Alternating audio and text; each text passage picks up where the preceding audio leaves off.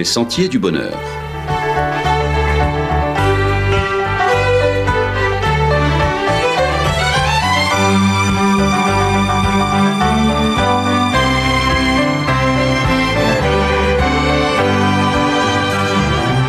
Une émission qui vous apporte un message d'espérance, de paix, de joie et de confiance. Chers amis auditeurs, bonjour.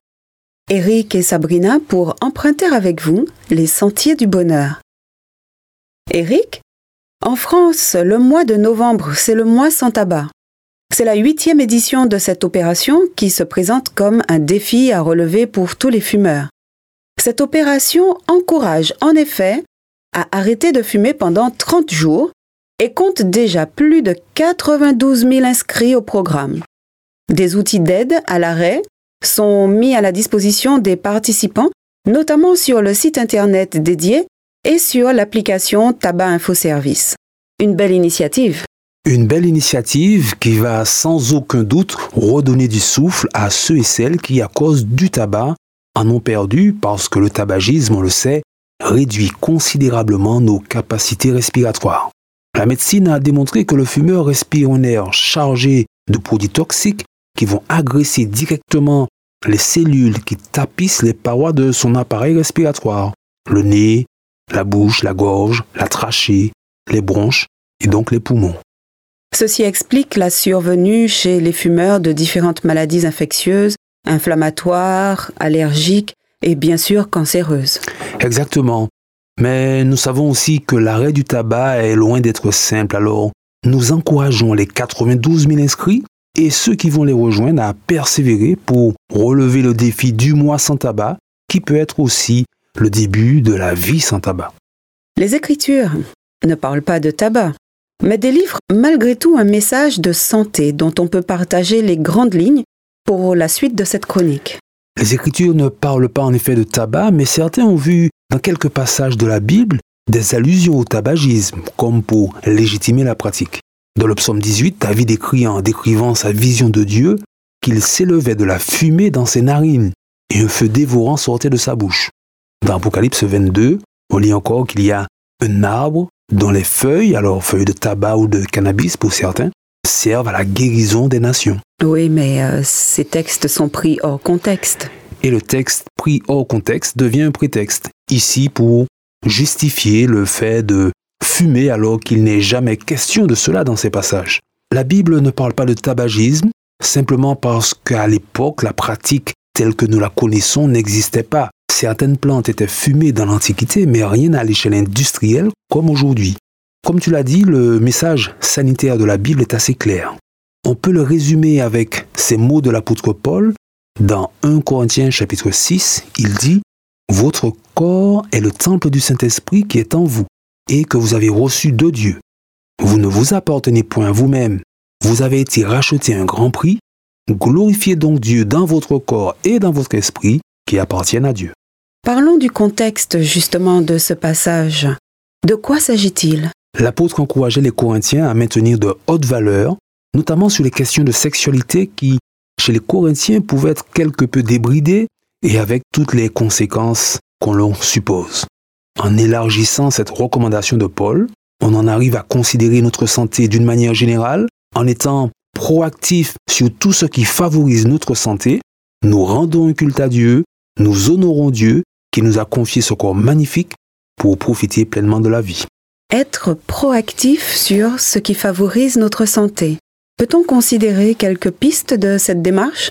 Quand on parle d'être proactif, on envisage le fait de prendre en main sa santé, d'être acteur de sa santé, d'anticiper les éventuels troubles et de poursuivre les démarches de prévention autant que possible. On sait que les industries de l'alcool ou du tabac mettent en œuvre beaucoup de moyens pour attirer de nouveaux consommateurs, de plus en plus jeunes d'ailleurs. Alors, à moins d'une prise de conscience des vrais enjeux de santé en lien avec ces consommations, on risque rapidement de se trouver englué dans des dépendances qui nuisent gravement à notre santé. Alors, quelques pistes pour cette démarche proactive, c'est par exemple l'adoption d'un style de vie tempérant, la tempérance comme boussole des choix quotidiens. Alors je trouve cette définition de la tempérance Elle consiste à s'abstenir de tout ce qui est nuisible à la santé et à user avec modération de ce qui lui est favorable. C'est parfait, parce qu'il y a ici un équilibre à trouver même avec ce qui est bon. L'activité sportive, par exemple, fait partie de ce qui est bon pour notre santé. Toutefois, l'excès de sport ou une trop forte intensité va produire l'effet inverse de ce qui est recherché. Cela va créer des déséquilibres et des traumatismes musculaires ou articulaires, augmenter le risque de blessure ou de maladie. Cet équilibre n'est pas toujours simple à trouver, en particulier quand on est jeune. C'est certainement pour cela que la Bible présente aussi la tempérance comme un fruit de l'Esprit de Dieu. Dans sa lettre aux Galates, c'est toujours l'apôtre Paul qui écrit que le fruit de l'Esprit, c'est, entre autres, la tempérance, qu'on traduit aussi par la maîtrise de soi. Si la Bible présente la tempérance comme un fruit de l'Esprit de Dieu, est-ce qu'on peut dire que Dieu s'intéresse vraiment à notre santé et que notre vie spirituelle a un impact sur notre santé? Oui, tout à fait. Cette intention divine est déjà présente dans le passage qui invite à honorer Dieu avec notre corps et notre esprit, passage que nous avons lu au début de la chronique. Maintenant, dans la Bible, l'homme est un tout indissociable avec ses dimensions physiques, mentales, spirituelles. Toutes ces dimensions de notre être sont présentées comme interdépendantes et interconnectées. Influez sur l'une et vous aurez des répercussions sur l'autre. Nos sociétés modernes ont souvent négligé cette approche que propose la Bible. Et quand la science a mis en évidence ces interconnexions, c'est la partie spirituelle qui a été mise de côté. Nous croyons maintenant, au contraire, que cette dimension spirituelle de notre être peut être moteur pour l'ensemble de notre vie. Les principes et valeurs que nous y cultivons avec les Écritures sont bénéfiques pour éclairer ce qu'on peut appeler le chemin d'une vie heureuse. D'ailleurs, dans le seul passage des évangiles qui parle de l'adolescence de Jésus, notre exemple à tous, on retrouve cette préoccupation d'une santé globale. Il est dit que Jésus grandissait en stature. Pour parler de sa dimension physique. Oui, et aussi en sagesse. C'est la partie mentale. Et en grâce. Spirituellement donc. Et puis, enfin, il est ajouté qu'il grandissait donc devant Dieu et devant les hommes. Et là, c'est la partie sociale. C'est ça. Amis auditeurs, ce mois sans tabac peut être une formidable occasion pour les fumeurs de s'engager dans une vie sans tabac et nous les y encourageons. Parce que oui, Dieu s'intéresse à notre santé, une santé globale, pour que nous puissions marcher avec joie dans les sentiers du bonheur. À bientôt. Comme une brise légère, comme une eau pure et claire, Jésus est ta présence, tel un vaste océan, tel un fleuve puissant et ton amour immense. Je désire te rencontrer. Me voici pour t'adorer,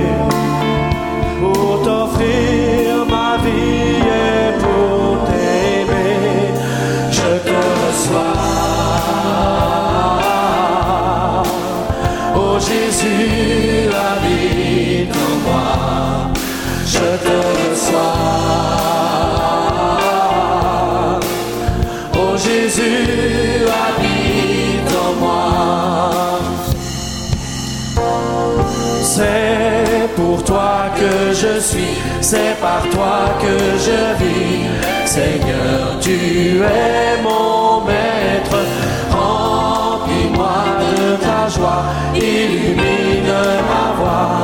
Mais de toi je veux être découvrir ta majesté,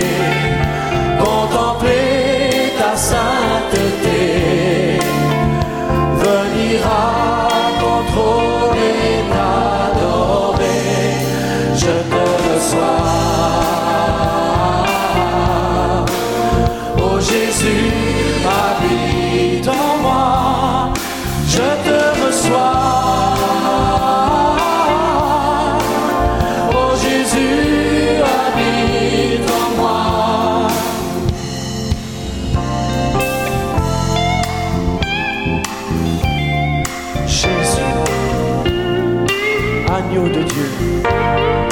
Jésus Emmanuel, Dieu avec nous. Ô admirable, conseiller, prince de la paix, Dieu puissant.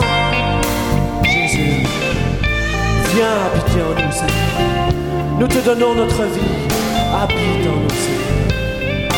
Fais ta demeure en nous, Jésus. Je te reçois, Seigneur. Je te reçois.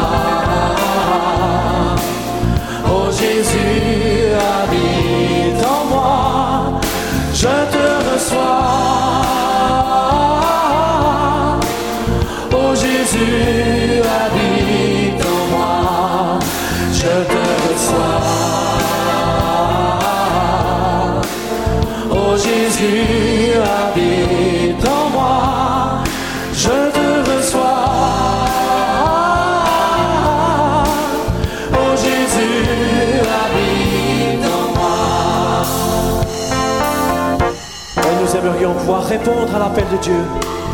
Ceux qui vraiment ont reçu l'appel du Seigneur. Pour une vie qui ne prend pas Dieu pour une roue de secours, mais pour une vie qui met Dieu au centre. Répondez dans un acte d'engagement.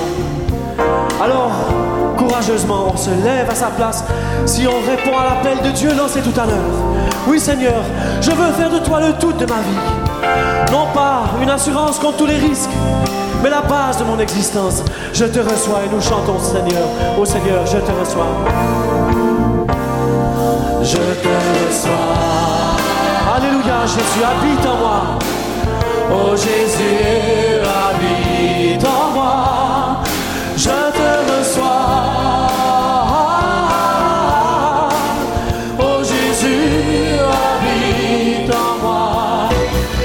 C'était votre émission hebdomadaire Les Sentiers du Bonheur. Un programme présenté par l'Église adventiste du 7e jour. Aimeriez-vous lire le texte de la causerie d'aujourd'hui? Demandez-le. Il vous sera envoyé gracieusement. Nous tenons également à votre disposition notre cours de Bible gratuit par correspondance. Nous le recommandons vivement à tous nos auditeurs. Écrivez-nous aujourd'hui même. Voici notre adresse boîte postale 50 97 282 Le Lamentin CEDEX 2. Nous nous réjouissons à la pensée de vous retrouver à l'écoute la semaine prochaine à la même heure. À bientôt.